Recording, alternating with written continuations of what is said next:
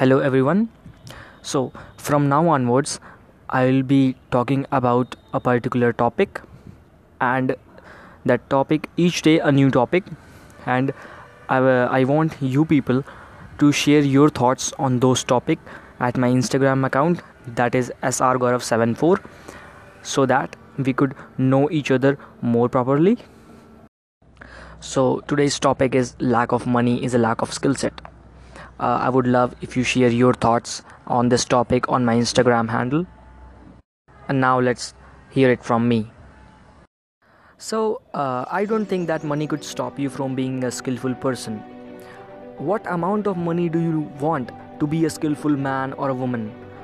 If you are watching any video or if you are listening to me right now then you have enough money.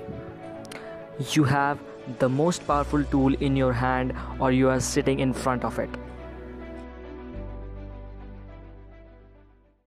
If you want to learn something, just search it on Google or YouTube. You will get hundreds and thousands of videos on that topic so that you can learn, and that is free of cost.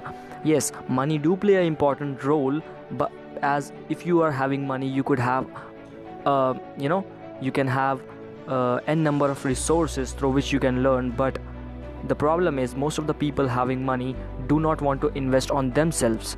So basically you are at the same level if you have the limited resource or if you have only one resource then why to wait? Just start with it.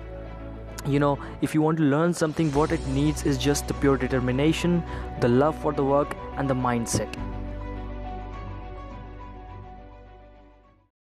money does not tell that what will be level of your skills you know your skills with development you know skills you are having some skills and with its development with experience and time will tell the amount of money and the level of money you will be having in future